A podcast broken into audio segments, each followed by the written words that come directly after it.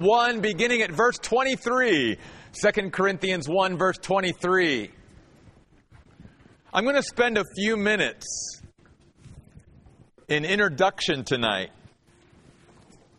because I think that getting why Paul wrote these words and, and what was fueling it is going to really bring out even more of the meaning to us tonight. So, Second Corinthians is probably Paul's most personal letter. It's the letter that shows him in his most humanness, if you will. It's a letter that talks a lot about the pain and suffering and trials that you and I will go through in this life. And yet, in spite of it, as we've already seen in the first two weeks, we can be very confident and we can triumph through it all in Jesus Christ. Now, tonight, sort of continuing from last week, Paul is going to remind us, in a sense, using his own life, that the greatest joys that you and I can have in life can come from relationships. But we also know that the greatest pain that we can have an experience in this life can come from relationships. And learning to navigate relationships is an extremely difficult thing. I, I, know I'm sort of stammering here tonight, but I'm just trying through the Holy Spirit to choose the right words because there's so much I want to say, there's so much that needs to be said, but I just I want to say it the way God wants me to say it to you guys tonight. So bear with me. Um, relationships remind us how much we need God's wisdom and how much we need to be led by the Holy Spirit. In other words, going back to last week, why Paul was so confident was because he was God driven rather than people driven or experience driven or circumstance driven. And we've got to keep that in mind in our relationships.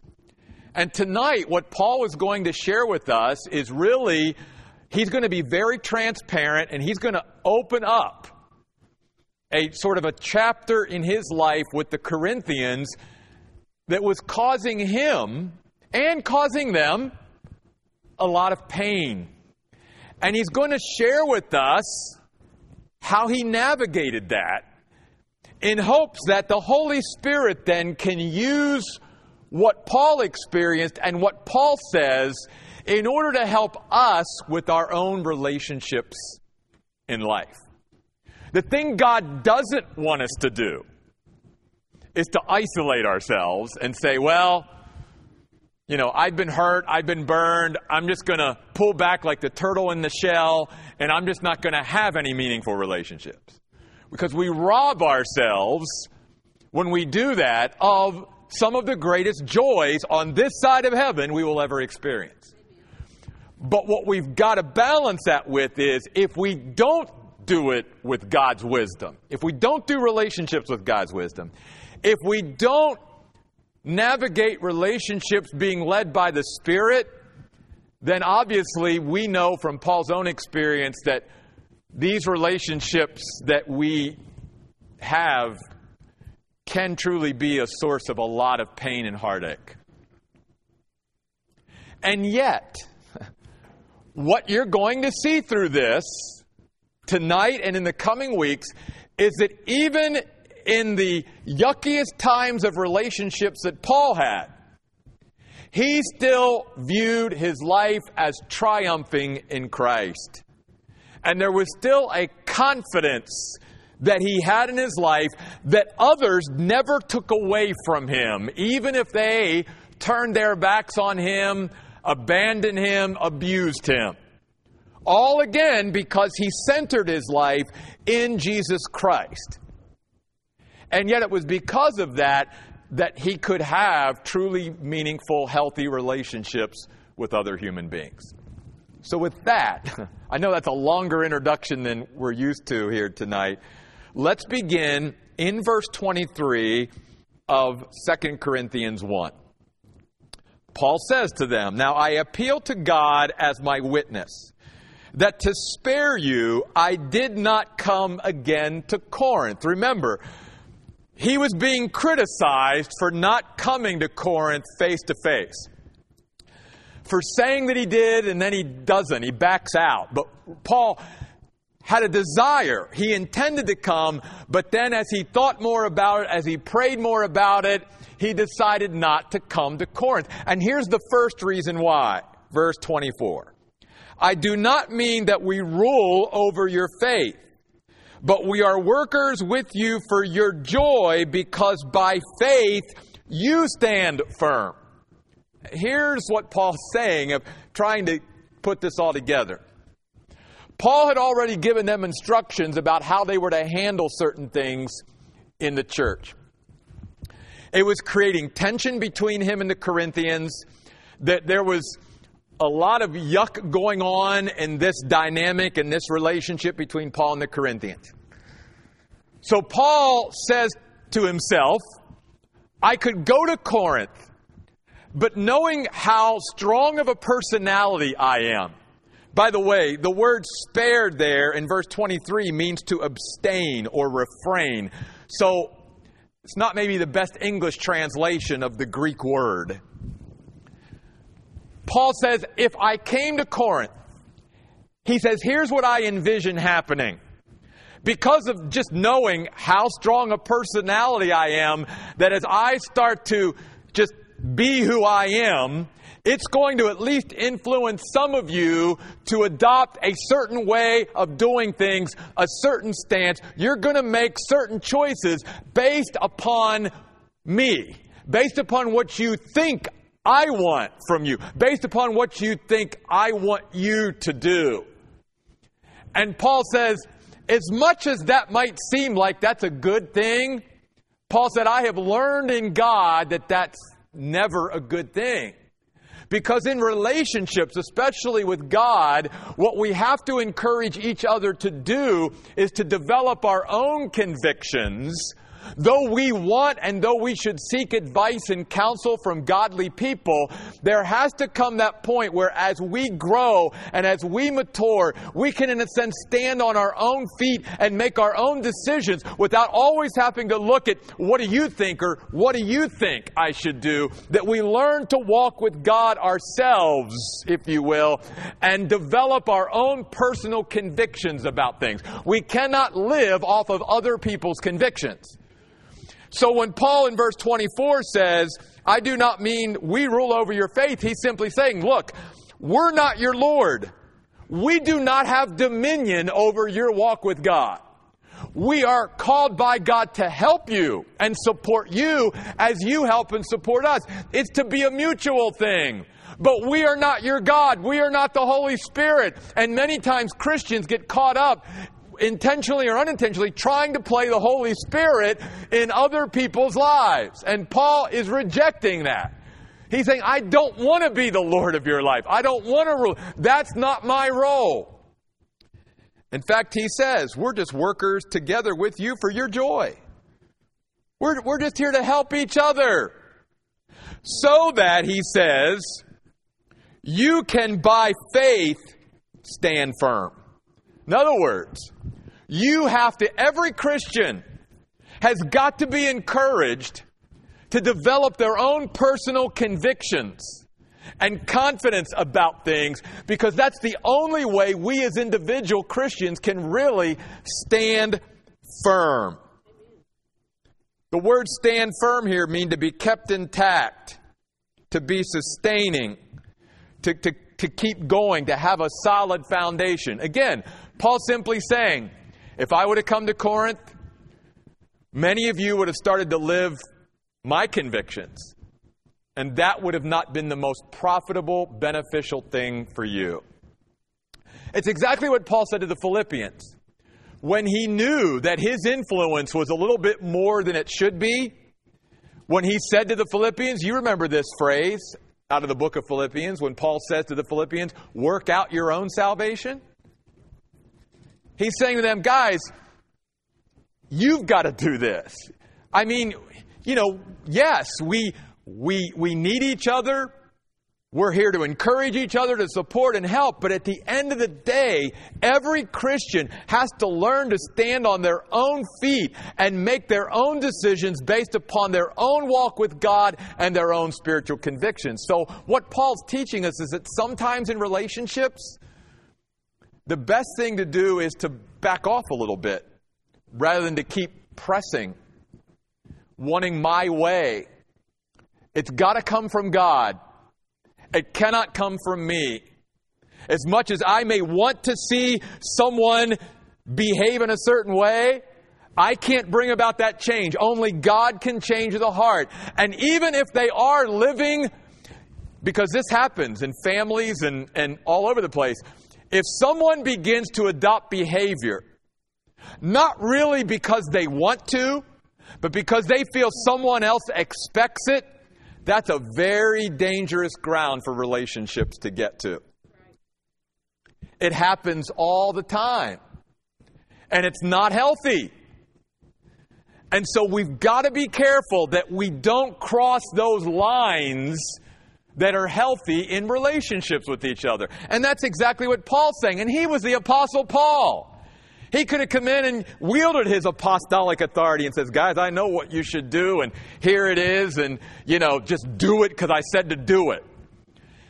But he understands that long term, I mean, short term, yeah, but long term, the better thing for the Corinthians is to learn to develop their own convictions based upon their own walk with God. That's how we stand firm. So then he goes on to say in verse 1 of chapter 2 So I made up my own mind not to pay you another painful visit. See, here again, Paul's giving us some wisdom into relationships. There's a time in relationships to speak into a relationship, to maybe confront, to talk about things, but there's a time to back off and let things simmer and settle for a while. And what Paul and the Corinthians had gotten into in their relationship was that every time they came together, there was explosions. Every time they came together, it ended up in pain. And Paul said, I am learning from God that right now, the better thing for me to do instead of coming to you physically is to write you a letter. Let this letter simmer with you guys for a while see how you react to what I've said in time, and then maybe down the road, I'm hoping that that will clear the way to where things are better between us and I can come back then and physically be with you. So, just like the book of Ecclesiastes says in chapter 3, where uh, Solomon says, there's an appropriate time for everything under heaven, Every activity, there's an appropriate time. And he goes on to say there's a time to speak, and there's a time, I'm paraphrasing now, there's a time to shut up. There's a time not to speak.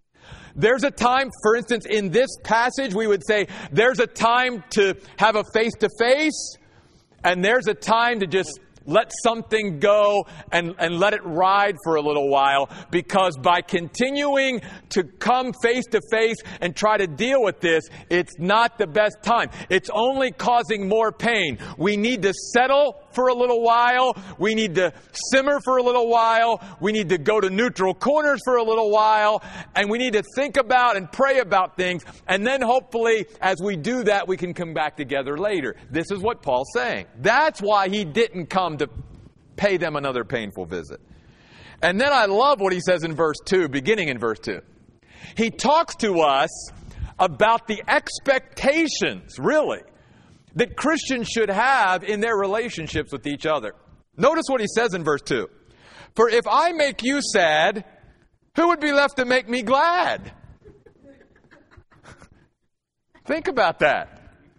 Some people think, wow, Paul, you're being pretty selfish. No, he's being biblical. He's being right. We're going to see this in a minute. Why? The one I caused to be sad, verse 3 And I wrote this very thing to you so that when I came, I would not have sadness from those who ought to make me rejoice. Since I am confident in you all that my joy would be yours.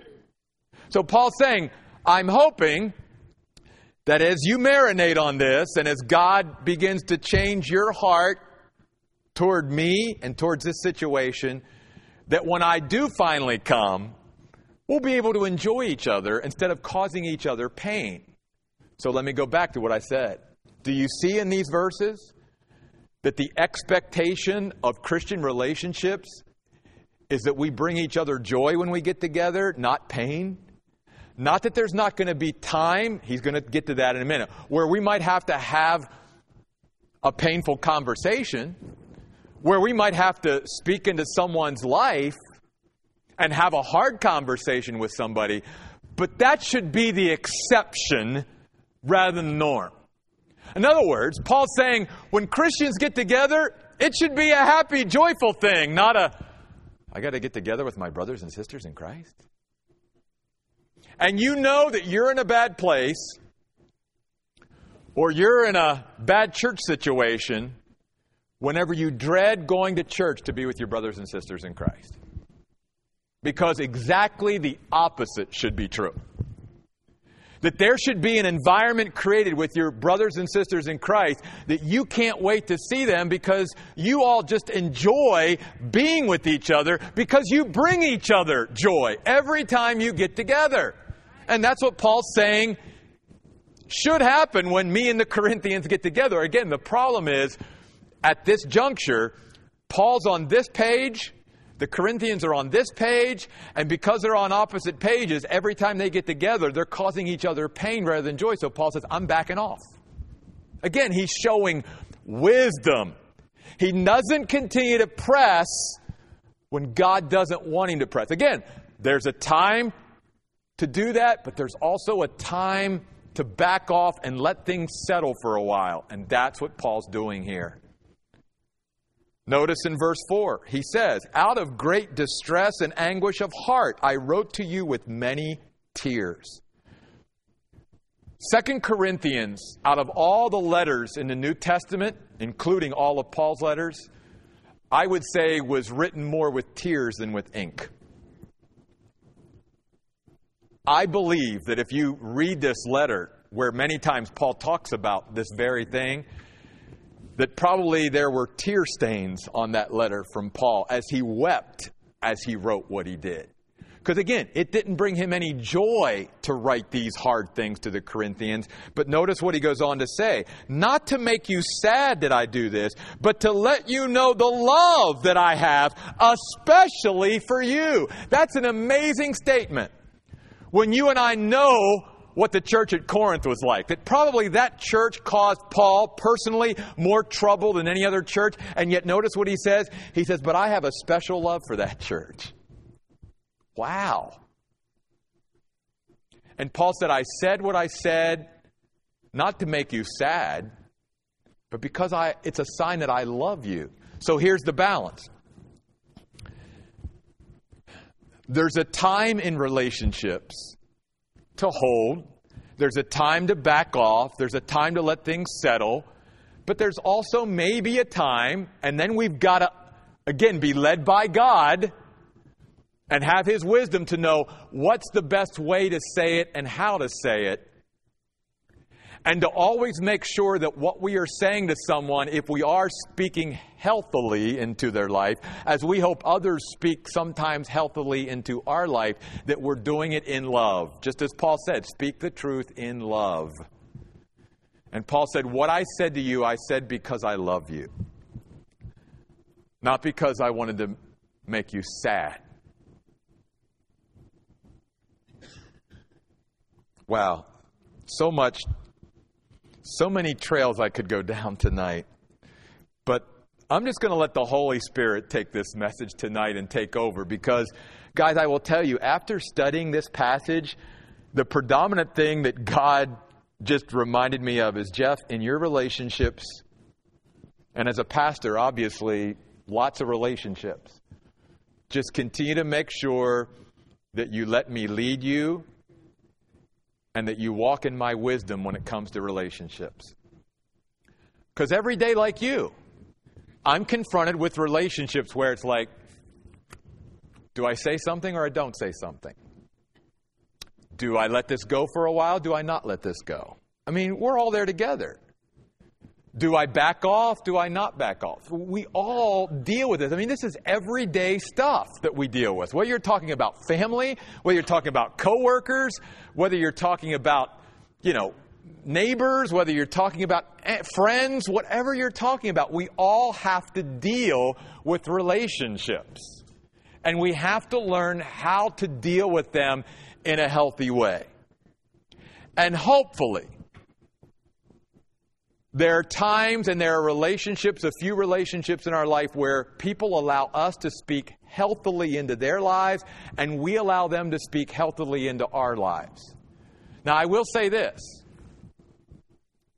I think the culture of the modern church prevents us from following a lot of the directives that the Bible talks about when it comes to brothers and sisters in Christ doing church together. I'll tell you why here in just a minute. Notice what he goes on to say in verse 5. If anyone has caused sadness, now he's going to pull out an example from the church at Corinth that all of them knew about. I'm not going to take the time because I don't think that's, as I prayed about this, as I thought about this, where to go with this, I don't think God wanted me to spend a lot of time going into the background of this as much as sticking with this passage. But what I will say is this there was evidently and, and you know, some people are pretty strong that this was the guy Paul talked about in 1 Corinthians 5. I'll be honest.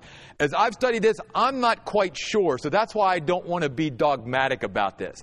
What I will say is this somewhere along the line, there was someone in the church at Corinth that caused other brothers and sisters sadness because of their behavior and caused Paul sadness. And, and he says, He has not saddened me alone but to some extent, not to exaggerate, he has saddened all of you as well. I personally am leaning towards the fact that this is not the person in 1 Corinthians 5, but this may have been somebody that was resisting Paul's apostolic authority in the church and probably said some things about Paul that he probably shouldn't have said. But notice in verse 6, Paul says this punishment on such an individual by the majority, not by everybody, but the majority, is enough for him. Now, here's where it gets a little sticky. What I think Paul is describing here is what the Bible talks about when it talks about church discipline. And this is where we get into the area that I don't think in the culture of the American church that we live in that the kind of relationships that people have with their local church and with their brothers and sisters in Christ is healthy enough to ever see something like this come about. Here's why. In the church today, if some brother or sister in Christ was to even lovingly confront another brother or sister about something in their life, most Christians today would go, huh, I'm just going to leave that church and I'm going to go to another church down the corner. So there's no there's no dynamic within the local church to truly try to work through things and work through relationships with each other. We live in a culture today where if someone gets offended, they just leave this church and go somewhere else, which happens all the time. You know, how many Christians are really going to want to allow their brothers and sisters in Christ to sort of inflict some kind of church discipline on them and that they would be willing to stay working with their brothers and sisters in Christ on a situation and not just cut and run. We just don't live in that cult. And I, I, grieve that because I think God wants to see us have such relationships with each other that we actually can be accountable to each other and hold each other accountable. Again, in a healthy way, not in some, you know, Christian Gestapo way. You know, for instance, I'll just use this as a lame example, but like, because we don't never do this at the OA. Maybe other churches do, but we will never do this. But say, say someone misses a Sunday, normally are here, You know, you're not going to get a call from Pastor Jeff going, Where were you yesterday on Monday? Why weren't you in church? You know, we're not going to do that. You know, first of all, you want to be here, you can be here. If you don't want to be here, that's between you and God. I'm not your judge. Okay? But there does come that point in our healthy relationships with each other where we should have such a good relationship with each other that there's some accountability there. That's the way God designed the church to be. And there's people today that just don't want to be part of any kind of accountability to other people. And that's why they stay on the fringe of churches and just go in, sit for an hour on Sunday, and leave and never get close to anybody because not only do they really not want relationships with anybody, they really don't want accountability to anybody. So again, we're, we're talking a foreign language to a lot of Christians today when we read a passage like this. This is the way God designed it. So I, am not lowering this. I'm just simply saying, I wish we could get to a point. And I will say this at the Oasis, one of the things you will always hear us striving for is we not only want to be a church that, that you know, bases our foundation on the Word of God and worship of God, but where we encourage each other to connect with at least a few people. We understand you're not going to have close relationships with everybody in the church. That's physically and humanly impossible.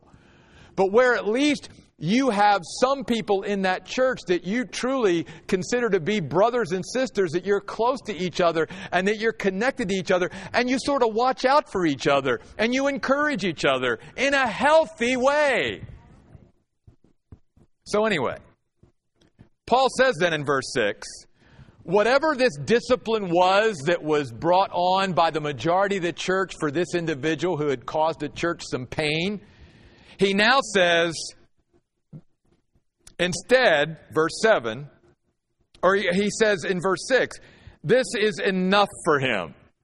Whatever he's now went through, whatever price he's paid, whatever consequence he's had to go through because of what he's done, Paul says, now it's sufficient. No more. See, it's sort of like a parent. If a child needs discipline, parents have to use great judgment in knowing how much discipline is adequate so that it will prevent that behavior from ever happening again or at least that child thinking twice before it happens again? And when is it too much to where I've crossed the line and that discipline now has become cruel? Well, the same thing is true in the body of Christ, in our relationships. When is it when we navigate relationships where we say something or we do something that's sufficient, that, that sort of it fits what has happened, and when does it cross the line where now I'm asking for a pound of flesh when I really shouldn't demand a pound of flesh? Again, these are things we have to deal with every day of our lives in relationships. Do I say something? Do I not say something? Do I just let it go? Do I talk to this person? If I talk to them, how much do I say? Do I lay it all on the table? Do I just back off and maybe I say something and then just let it rest for a while? Again, these are things we deal with all the time. And Paul's just taking us through something in his own experience to try to, I think, encourage us. There, there was no easy answers here. Paul was writing a letter in tears. He experienced a lot of pain in his human relationships with other Christians. It baffles me sometimes when Christians say, Man, Christians cause me a lot of pain. Well, duh. Where is it in the Bible that you think that there's going to be utopia on earth with other Christians? There is no utopia on earth. Even in a church, even with other Christians, we're still human. We're still at times not always going to be led by the Holy Spirit or not walk in the wisdom of God. And we're going to say and do things to each other that just, ugh. How do we navigate that? So notice Paul says this, verse 7 so that now instead, you should rather forgive. And the word forgive here means to graciously restore. In other words, Paul says the whole reason for doing this anyway, for in a sense, putting this man under discipline was never in a punitive way, it was always in a restorative way. It's just like with a child. Whether you're a teacher, a parent, work with children, or whatever, if you're trying to correct behavior, hopefully your goal is never punitive, it's corrective, it's instructive. And that's true in the body of Christ as well. We're not to be out to punish each other. Our ultimate goal is to try to restore relationships and get them or get us or get our relationship back on the track that it's supposed to be on. So Paul says, not only should you forgive, you should comfort him. Literally, it's parakaleo. It's the Greek word again for comforter. Come alongside and support and help and strengthen this person. Some Christians are very good at disciplining one another,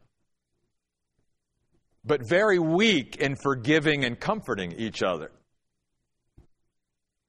Now, I will say this other Christians are very top heavy, if you will, on mercy and forgiving, but lack a balance of discipline when discipline is necessary.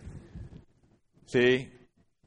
And in order to balance love and discipline, we need God's wisdom and we need the leading of the Holy Spirit, or else we're going to live in a, a, a, life of out of balance.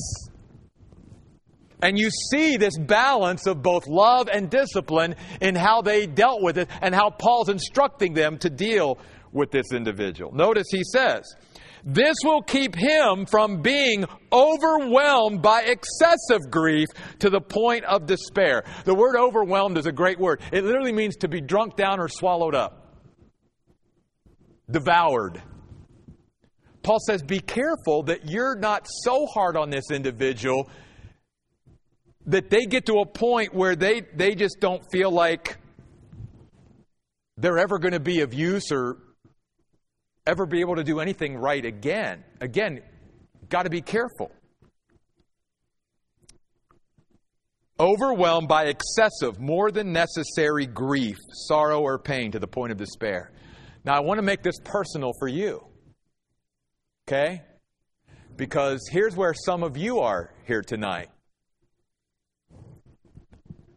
Some of you have a really hard time in your life still letting go of something that you've done in the past.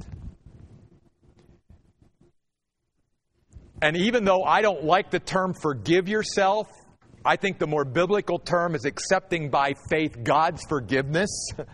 Because He's already said, I forgive you. It's the fact that we need to, by faith, trust in God's forgiveness. And some of you still either feel that at times God punishes you for things you've done in your past, or that somehow the bad things that happen to you are justified because you're still somehow paying for what you've done. And you are in a position, just like Paul was worried that this guy would get, that you have gotten to a point in your life where you are suffering from over excessive grief about something that God's already forgiven you and restored you for. And tonight, you need to hear this from God. God has forgiven you. You now need to let that finally go. And not allow Satan to continue to accuse you and for you to be gripped by something that you've done in the past and think somehow you still got to pay for it. You don't. Let it go. That's what Paul's saying to the Corinthians. Because if they don't hold up now, this man is going to get to a point where he's just going to live in despair. He's going to think, I've done something so bad that God will never forgive me. Nobody will ever forgive me. I'll never be anything to God anymore. I've just done too much. And Paul says, No way. See, one of the things that comes through in this passage is God is the God of second chances hundreds of thousands of second chances. Therefore, verse 8, therefore I urge you to reaffirm your love for him. It means to confirm publicly your love for him. Paul's saying, here's what you should do. You should somehow get that man up in front of the whole church, and the leaders and everybody in that church should have a hug fest. And make sure that that man knows when he leaves that service on Sunday in Corinth that he is greatly loved because people have wept on him and they are showing him that they love him in spite of what he done. It's forgotten. It's forgiven. Let's move on, is what Paul is saying. Some Christians, the reason why they struggle in relationships is because either they can't learn to forgive themselves or they can't learn to let things go that others have done to them and forgive others. So Paul says in verse 9, For this reason also I wrote to you to test you, to see if you are obedient in everything. And if you forgive anyone for anything, I also forgive him. For indeed, what I have forgiven, if I have forgiven anything, I did so for you, for you in the presence of Christ. I want to go back to the first word forgive in verse 10. Very interestingly, this word forgive comes from the Greek word charis, which is the word for grace. It literally means to be gracious or to give freely, because that's what grace is. It is undeserved. And you and I need to learn that when we learn to forgive others, we're simply just being gracious to others as God is gracious to us. We don't earn God's forgiveness. He gives it to us because He wants to. It's a choice. When you and I forgive others, we don't do it based upon their earning our forgiveness. We do it simply for our own sake because we just want to let it go and not let it drag us down. Forgiveness is more about the person who does the forgiving more than it is the person who's being forgiven. Maybe they don't even care that you forgave them. And I'll say this this isn't this message to do this with, but forgiveness doesn't mean it everything's the same as it used to be in that relationship. It doesn't mean you trust the person. If they've broken a trust, forgiveness doesn't mean, well, I just treat them as if nothing ever happened. No, that's unhealthy. Forgiveness just means you release whatever happens to them, whatever consequences, that's between them and God. You're not going to seek retaliation. You're not going to seek revenge. You give that over to the Lord. That's, that's forgiveness. Letting it go and moving on. Now, obviously, again, balance. If someone commits a crime against you, then they need to pay for it. You can still forgive them. That's why there are consequences. I tell people all the time to forgive and sin.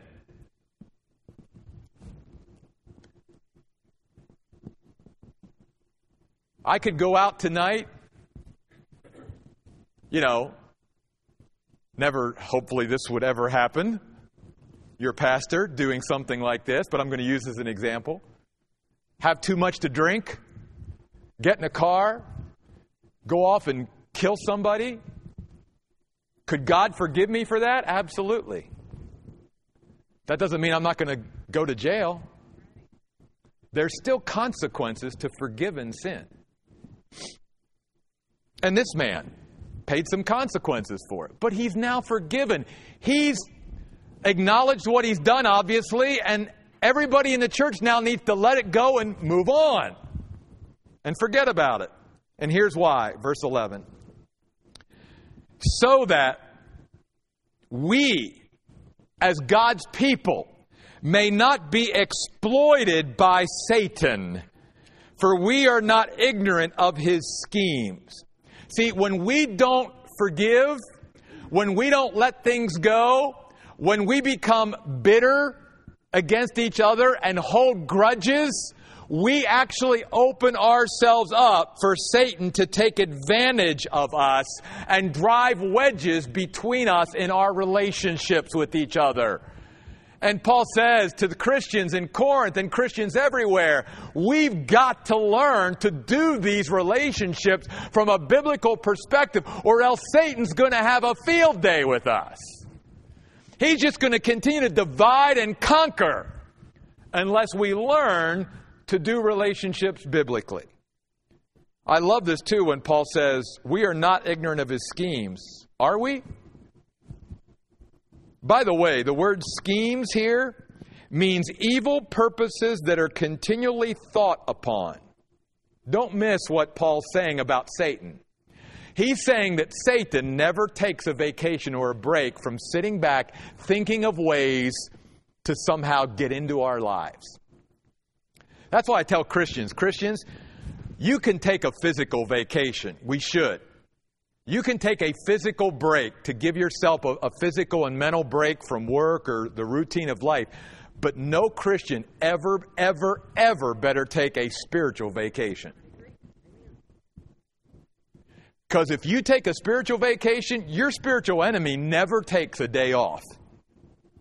He is continually thinking of ways to get into our lives and divide us from God and divide us from each other. And then Paul says this. I'll wrap it up. I don't want to run over again tonight. I ran over last week. I ran over Sunday. Man, God is I'm trying, folks. I really am. I will tell you this. I, I hope this helps a little bit. Out of the countless hours that I spend, I'm only giving you like 40 minutes worth. I, it could be a lot worse. I'll, I'll just say it that way. We could be here till midnight tonight, okay? So that's probably not going to help, but so, verse 12, he says, Now when I arrived in Troas to proclaim the gospel of Christ, even though the Lord had opened a door of opportunity for me, I had no relief in my spirit because I did not find my brother Titus there. So I said goodbye to them and set out for Macedonia. Let me say this, very important in closing. You need to hear this tonight as Christians. An open door doesn't necessarily mean it's a right door. Please Please hear that tonight as a Christian. An open door does not necessarily mean it's a right door. And here's why. Paul's setting a great example here. I know as human beings, because of the way God created us all to be different, that certain ones of us tend to be more people oriented or task oriented. I get that. You know, just that's the way we're made, and there's nothing wrong with that. But what Paul's saying in the context of ministry here and serving the Lord is this I've got to understand that ultimately ministry is people. And I can't get caught up in checking off a list or doing a task if my spirit is not at rest because I've got a, I've got a relationship that needs tended to that takes precedent over whatever task I'm trying to achieve. In other words, what Paul's basically saying here in these last couple verses, it's very important. People always trump tasks.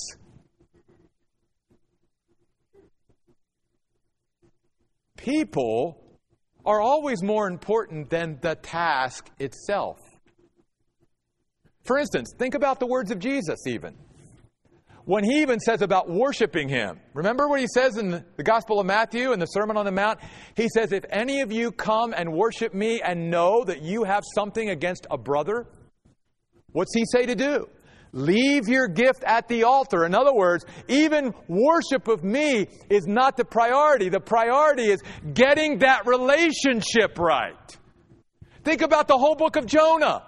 The whole book of Jonah is God one of the things about the book of Jonah is about God saying, I care as much even about this disobedient prophet than I do the task of making sure the Ninevites get the gospel, which they eventually get, but not at the expense of God working with this disobedient prophet. God doesn't say, just because you're running away from me and you're disobedient, okay, I'll just get somebody else because I don't care about you anymore. I'm just going to go over here. No, the whole book of Jonah, even, is an illustration that God is not going to leave somebody behind because he cares about each and every one of us. So, yeah, there was an open door in Nineveh, but he wasn't going to go through that door at the expense of Jonah. That's why here at the Oasis, we try to reinforce this to all of our ministry leaders, to our staff, to our elders, to everyone in leadership, and everyone here. We are not going to go down the same road like many churches get caught up in, where ministry, whatever task it is, becomes more important than the people. and even the people who are doing the ministry. That's why, again, I'll use this as an example because it came up in our church about a year ago, I guess, where Regina ended up pretty much doing all the hospitality on Tuesday and Sunday with Frankie and Dwight, and it was one family that was doing it, and, and they were taking it all on themselves. And I heard about it, and I just said, We're shutting it down because we are not going to build any ministry, no matter how great it is, on the backs of just one or two people who are going to end up then eventually getting crushed under that week in, week out if they don't have any help. And we've got even got some ministries right now that could use some extra help. And I'm in the process of praying and thinking about God, do we just scale back? Because I don't ever want people to think when they volunteer for a ministry here at the Oasis that somehow they're going to get run into the ground because we've got to make sure that we've got this ministry or program running at the expense of these people. Folks, there are churches and there are Christians all over the world that, that have been littered on the ground because there's, it's more important that the program gets done or the task that gets done than the people. And Paul is saying, no. Relationships and people are always more important than whatever task is in front of us. Because at the end of the day, the task, the ministry, the service is about the people. That's what it's about. And that's why Paul left the open door and made sure that he found Titus. Next week. Oh, come back next week. We got some great stuff next week, and here's one of the things we're going to talk about next week. How do you get unstuck in life? Many people get stuck in a place in life and can't get out. How do you get unstuck? We're going to find God's answer to that next week. Let's pray. God, we thank you for giving us such insight into relationships.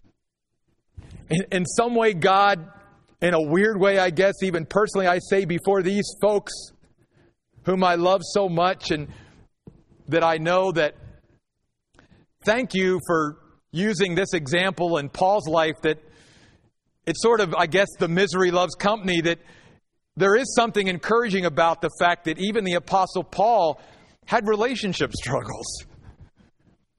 That relationships were always a, a thing that was constantly moving in his life and, and, and it were constantly having to be navigated and it didn't always go well and it didn't always turn out well. And Lord, there's something encouraging about that because Lord, as we move through life, it, we just know that some relationships, Lord, oh, they, they literally are heaven on earth. They, they literally are people that you've brought into our life, and I, we just don't know how we could be blessed anymore, get any more joy, it could be any better. But Lord, we also know that there are some people in our lives. God bless them, Lord. We don't know why they're there. But, but Lord, we know that somehow you're using them to make us more like Jesus. And you're helping us to grow and how to navigate relationships. And so, God, we just pray, help us just to be open to your spirit and to your wisdom and how to navigate relationships, Lord, even this week. We pray in Jesus' name. Amen. God bless you guys for being here. Thank you. See you next week.